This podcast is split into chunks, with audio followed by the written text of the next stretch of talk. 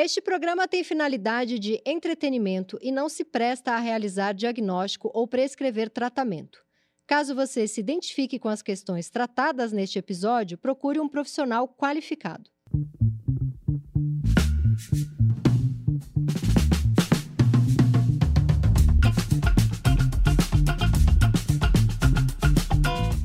Olá a todas, todos e todes. Esse é o Desculpa o Transtorno. Comigo, Tati Bernardi, uma estudante de psicanálise, e com ele, o professor psicanalista, para alguns um psicanalista midiático, e escritor Christian Dunker. Lembrando que se você tem uma neura, uma mania, uma piração para mandar para gente, o e-mail é desculpaotranstorno@bol.com.br.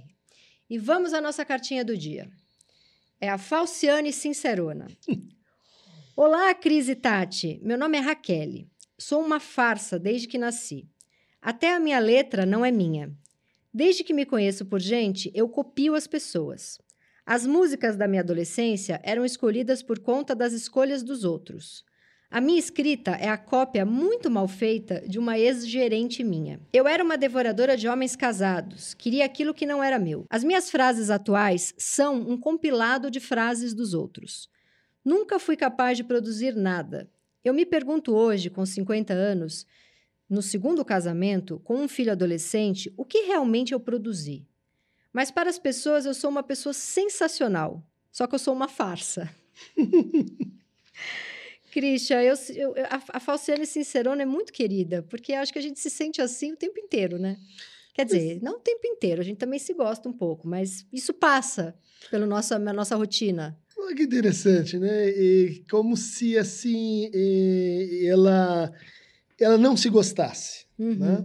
E, eventualmente a gente pode dizer essa é uma maneira de se aguentar, de se de se gostar, de dizer mais ou menos assim, é, o que eu gosto em mim vem do outro.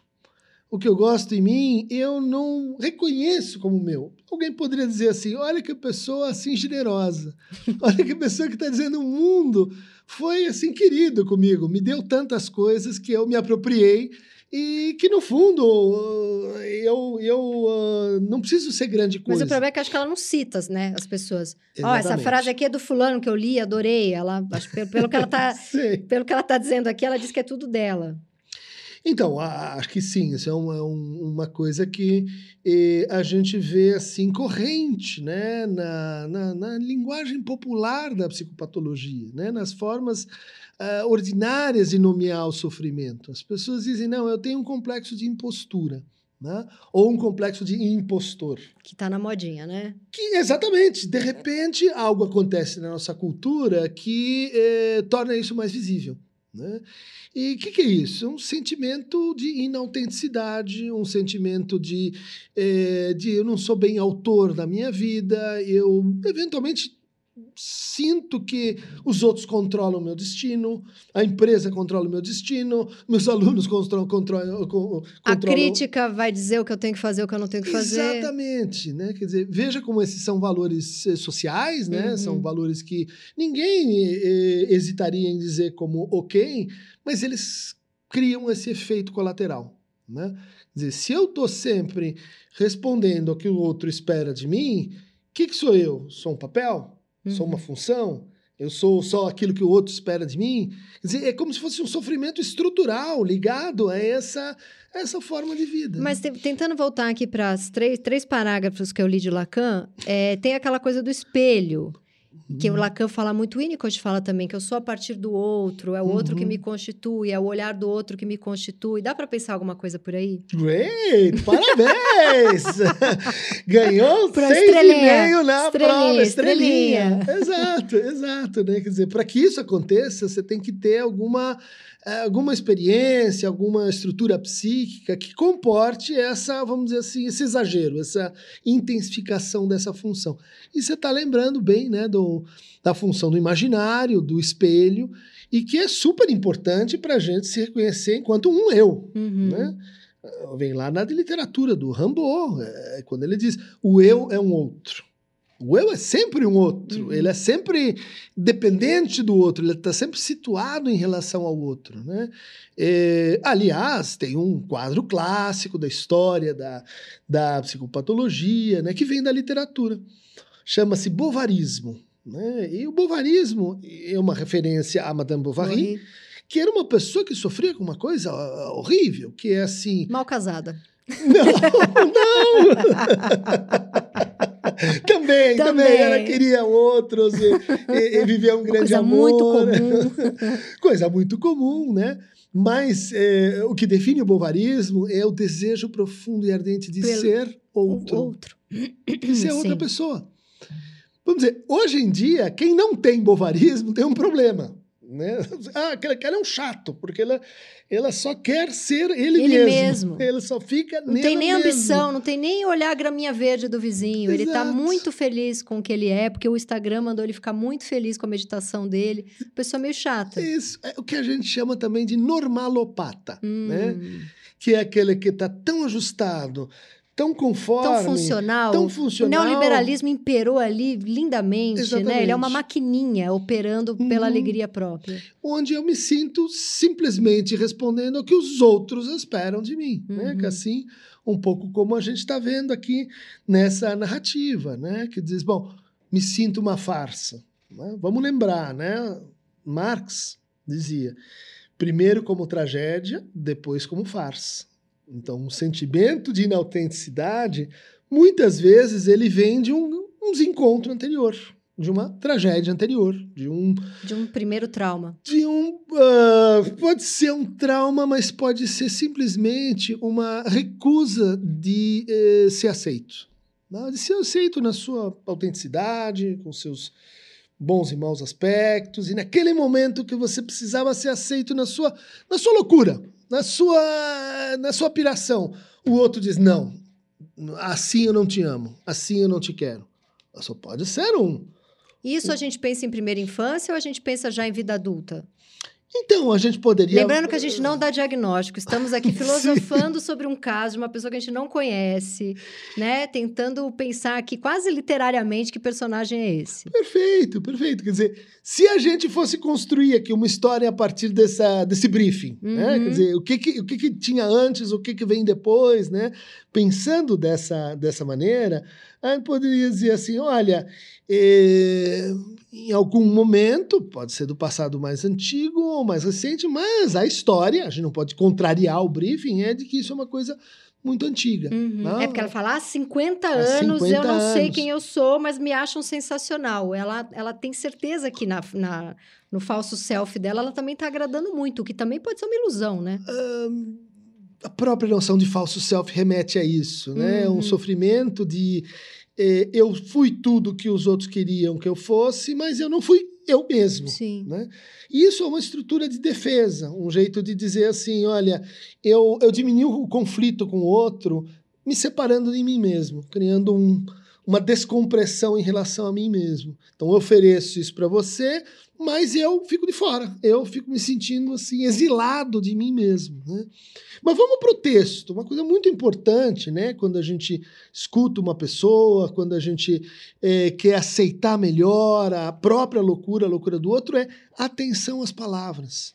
Né? Porque... É por isso que eu trago o texto exatamente como eu recebo, uhum. até com alguns errinhos, repetição de palavra. Isso. Porque Pra, porque vem ato falho, vem. É, ela repete pessoa, pessoa, pessoa. Eu, Uhum. eu já queria mexer, falei, não, vou para ler, vou mexer um pouco para a leitura ficar melhor.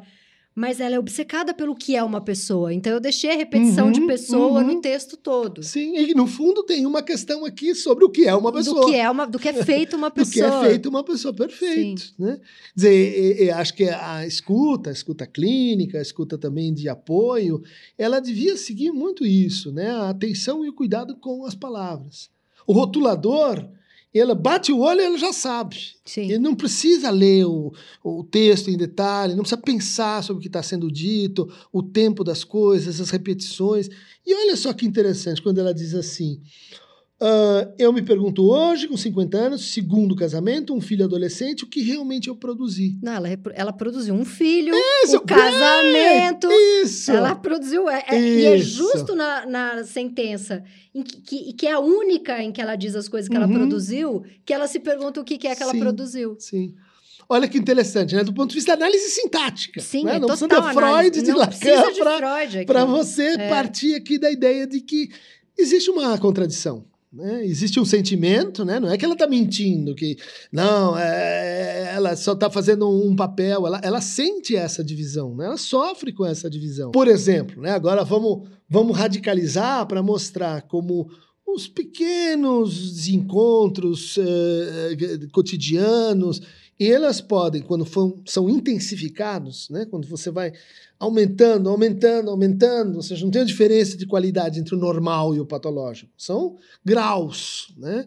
Tem uma síndrome, e, e não tem, nesse caso, não é essa síndrome, mas nós vamos falar Sim. de uma síndrome histórica chamada Síndrome de Capgras. Capgras. Capgras. Era um uh, psiquiatra francês que descreveu um quadro ligado à esquizofrenia, que aparece em geral com mais idade, em que a pessoa percebe o outro, geralmente alguém próximo, um irmão, um amigo, um marido, hum, uma esposa. Começa a copiar tudo. Não, como se fosse um robô, como se fosse um impostor, como se fosse outra pessoa. E não aconteceu nada diferente. A esposa continua a esposa, o marido continua o marido, mas a sensação de autenticidade em relação ao outro é perdida. Mas o outro é um robô, não é você? O, então, justamente, você tem é, uma relação é, clássica de é, sintomas em que a pessoa diz: eu virei um robô, eu sou uma máquina, não, me tiraram os órgãos internos, uhum, né? Uhum. Que é conhecido como síndrome é, de Cotard, né? E a síndrome de Capgras é uma síndrome paralela com essa. Tá, tá mais no outro problema, na, na, nessa que você falou. Exatamente. Eu me lembro de uma, de uma vez, meus alunos estavam fazendo uma, uh, uma incursão e, e encontram um caso, né, na delegacia já, em que o marido está com um machado, a mulher no canto, e ela diz, alto e bom som, eu vou abrir ela para mostrar para vocês... Que não tem nada dentro. Não, que alguém substituiu ela por outra. Gente. Por dentro ela seria outra pessoa. O que, que é isso? Né? Quer dizer, é uma, é uma super exageração dessa função de reconhecimento de si em relação ao outro, em relação, e reconhecimento do outro em relação a si. E né? aquelas pessoas que chegam falando, me, me, eu não tenho mais braço, perna, tem isso também.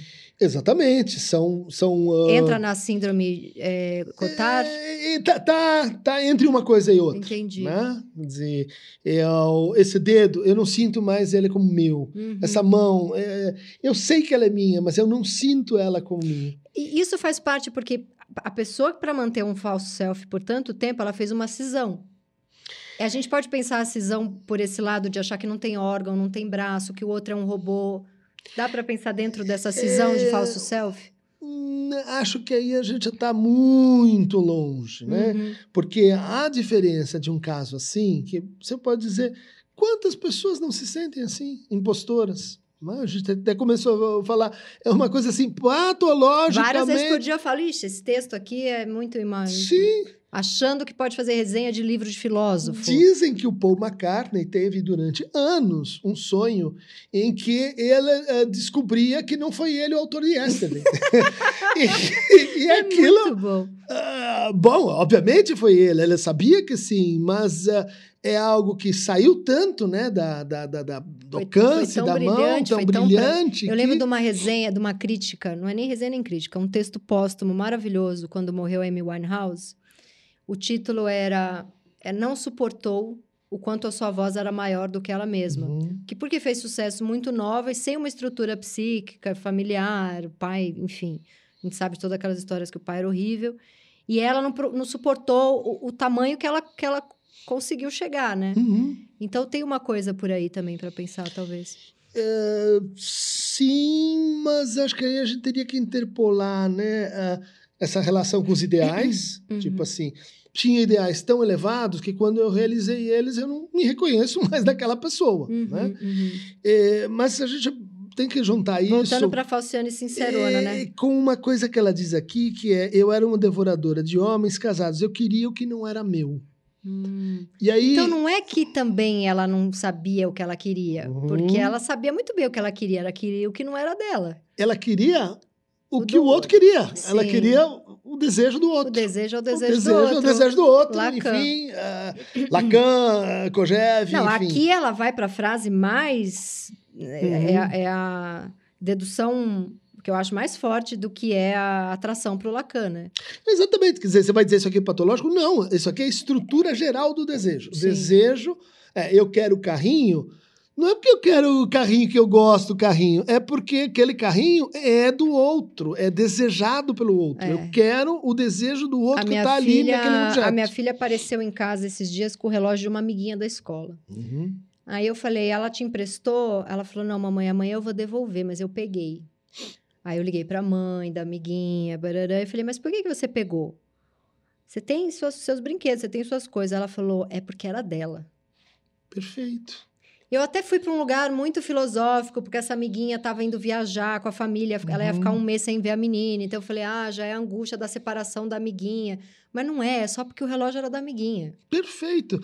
E olha o perigo que a gente tem aí quando a gente não, não tem assim algumas ideias básicas sobre funcionamento mental e funcionamento psíquico. O que podia ter acontecido? Sua filha é uma ladra. É, Você isso. não educou ela direito. Sim. Você tem um problema e ela também. Vou denunciar na escola. Uhum. Delegacia para criança. Delegacia para criança. Quer dizer, é, é, importante a gente reconhecer né, essas loucuras. Desejo a grama porque a grama é do vizinho. Ok, é assim mesmo. O que você vai fazer com o seu desejo é outra coisa. Tudo bem, vai devolver o carrinho, vai aprender com isso e etc. Mas isso é parte do processo. Tem um caso do Lacan chamado o caso do homem dos miolos frescos, que era um professor universitário desses que você conhece. Sim. É, que, não tinha Twitter na é, época. Não tinha Twitter na época, não tinha mídia na época. Uh, então ele vem e procura um, uh, era um paciente do, de um outro psicanalista chamado Chris, aliás, né? O Lacan comenta o caso. E, e ele diz assim: eu me sinto um plagiário. Eu escrevo teses, eu escrevo livros, e daí a hora que eu vou publicar, eu sinto que aquilo não é meu, que eu copiei, são, são ideias dos outros que eu roubei, que eu peguei para mim, etc. Né? E daí o, o, o, analista vai ouvindo aquilo, vai ouvindo aquilo, e daí ele tem uma ideia luminosa. Né?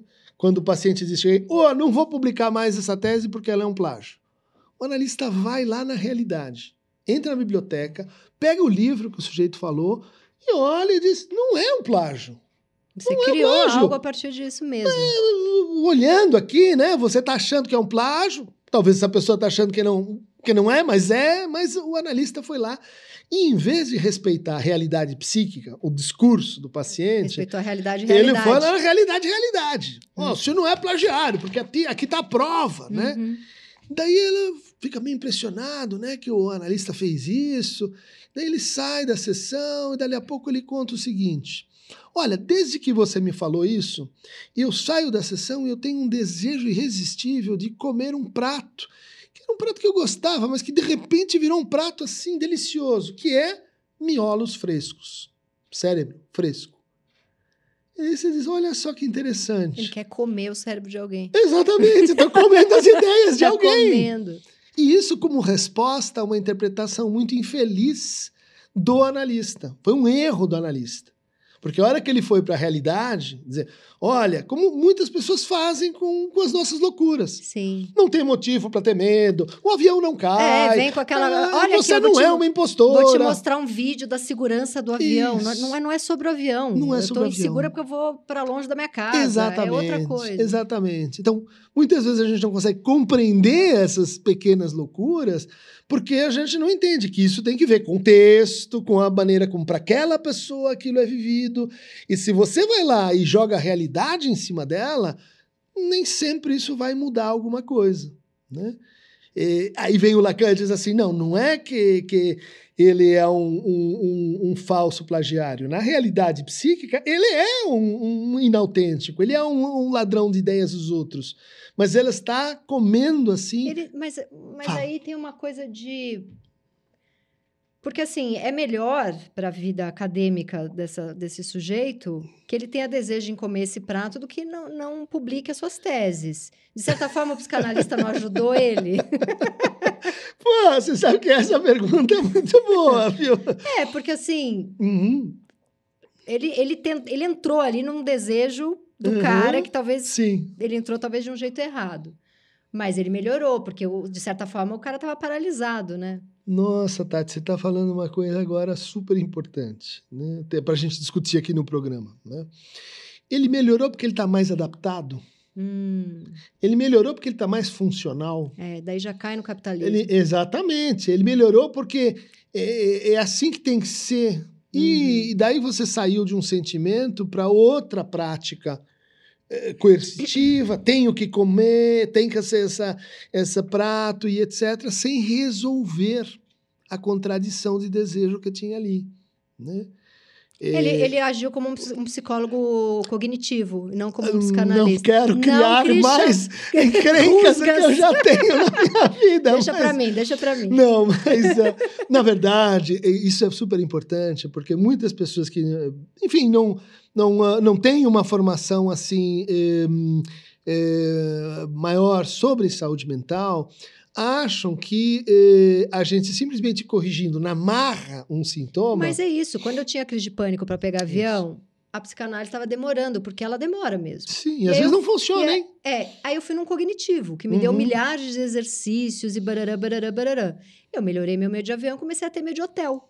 Eu chegava no hotel, ficava com pânico no hotel. Porque a é. angústia, ela, ela, ela, pode migrar de, de repente, porque se eu fiz lá respirações uhum. e técnicas não sei quais. É, o que a gente divide não é bem com a terapia cognitiva, mas são com as abordagens morais e educativas. Né? Então, por exemplo, vamos considerar aí o, aquela situação em que a pessoa tem uma dificuldade como essa, e daí ela é forçada a, olha, obedeça, treine a sua mente, treine o seu corpo, se force, porque daí com mais força de vontade, com mais fé, com mais você vai conseguir. E isso, às vezes, dá certo, só, só que é um custo como esse das, da, do caso do Homem dos Miolos Frescos, né? uhum. né? Um custo de deslocar o sintoma, um custo de não enfrentar que contradição, que, que história amordaçada que estava ali. E isso vem, porque daí ela vai uh, escutando melhor o paciente, e daí ela vai para a lembrança infantil, onde ele era levado para uh, pescarias, e o, o pai pegava sempre o peixe grande, ele pegava o pequeno, e ele achava que o dele era, enfim, menor, que, que o peixe dele era, enfim, uma do pai, no fundo. É bom, uh, outras questões que, que estão na história da pessoa. Que a mãe ia preferir comer o peixe do pai. Estamos nós aqui inventando, estamos nós fabulando. Uhum. Mas eu, eu, eu, fiquei pensando nela, quando ela diz que era uma devoradora de homens casados, queria aquilo que não era meu. Uhum. Aquela me parece bem gozando do desejo dela de copiar o outro, e não uma coitada, tipo, ah, eu não tenho ideias próprias. Né? Uma pessoa que, que teve uhum. um prazer em gostar da música do outro, é desejar o marido da outra, copiar o jeito da gerente escrever, não como alguém que, tá, que é levada, uhum. mas que está na ação, que, que é protagonista disso. Não, não, não sei se é isso que você está se referindo, mas tem um corte no texto. Né? Tem uma, uma coisa que ela coloca em contiguidade, e na verdade é uma diferença entre sentir que a escrita é uma cópia da gerente, né? que eventualmente é uma homenagem à gerente. Uhum. Né? ou que eventualmente pode funcionar para dizer assim, olha, se der errado, foi a gerente. Foi isso que eu ia falar, é, tem essa é, proteção também. Tem, tem funções, né? As nossos, uh, nossas dificuldades, elas têm funções psíquicas. E aí tem um corte para eu era uma devoradora de homens, né? Quer dizer, quando eu devoro o, o homem da, da outra, eu não estou necessariamente copiando aquela hum. mulher, né? é, eu estou uh, me orientando não para ser como ela, mas para ter algo que ela tinha. Para tirar dela, talvez. Para tirar, uhum. para privar, para, ó, estamos nós que estamos inventando, hein? Não tá no caso. Falciane, nem Falciane. conhecemos você. É, mas, por exemplo, para criar-se uma situação em que em que ela se sente escolhida. Entre eu e a outra, ela me escolheu. Olha só, devo ter alguma coisa, uhum. não devo ser só uma cópia, não devo ser só alguém que é uma impostura vazia. Uhum. Eventualmente, ó, especulando, isso pode ser uma função psíquica que está sendo atendida por, esse, por essa dificuldade. Então, daí a hora que o outro me escolhe, Ufa, resolveu. Não, não resolveu. Não, resolveu na realidade, é... não resolveu na vida psíquica. E eu fico pensando o prazer que é ser uma amante que vai lá e não ter obrigação de depois manter essa relação com esse cara. É só ali um momento. Ah, outro, outro capítulo possível, é... né? Desse, desse tipo de funcionamento. Né? É um Tem... funcionamento rápido e só calcado no prazer, não tem uma... Não, não, não. porque eu fico pensando, ah, gostou uhum. da música de alguém, não tem responsabilidade. Escreveu o texto de alguém, não tem a responsabilidade. Como se ela tivesse a vida inteira com medo de tudo que é responsabilidade. Se bem que ela casou, não, teve é... filho. Eu, eu não, não, iria para essa especulação. Uhum. Eu ia levantar antes uma possibilidade que é mais ou menos assim. A situação de sedução é muito interessante. A situação de ser escolhida ou, ou não escolhida, ela é lúdica, uhum. ela é, ela é intensa, ela, é, ela é, tem, uma, tem uma gratificação uhum. de praticar e de se envolver na sedução que é própria. Né? Então, a hora que isso se resolve, escolheu a outra, escolheu a mim, perdeu a graça, acabou o jogo. Uhum. Então, eu preciso começar de novo. Né? Tem muitas pessoas que, que curtem isso que curtem muito mais a, a cena da sedução do que a cena de viver junto. Sim. Eu acho que você vai concordar que realmente entre é. tchan, tchum e uh, leva as crianças para a escola, Sim. frita o bife, é muito é. mais legal. Uh, ligo ou não ligo, saímos e ele disse isso, aquela me falou aquilo. É, amante é sempre legal, né? A sedução. A sedução. A sedução. A sedução. Bom, Falciane Sincerona, um grande beijo para você, obrigada. O nome dela, na verdade, é Raquel. E acho que é isso. Lembrando que a gente não faz diagnóstico, que a gente está aqui num exercício literário de personagens que nos enviam uhum. cartas. Muito... Fala, e, ela que dá esse nome Não fui eu mesma. Ah, tá! Olha aí, eu e tava falando... Nome, tá... E o meu nome é Tatiane. Falciane hum, Tatiane! Não é falho. Não, é uma maneira de você dizer. Vai continuar aqui depois. Tá.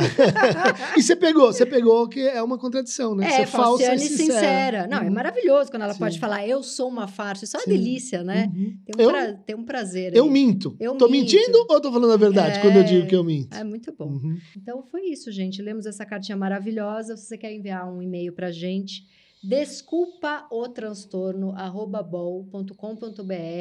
Mande a sua mania, neura e piração para gente. Muito obrigada e até o próximo programa.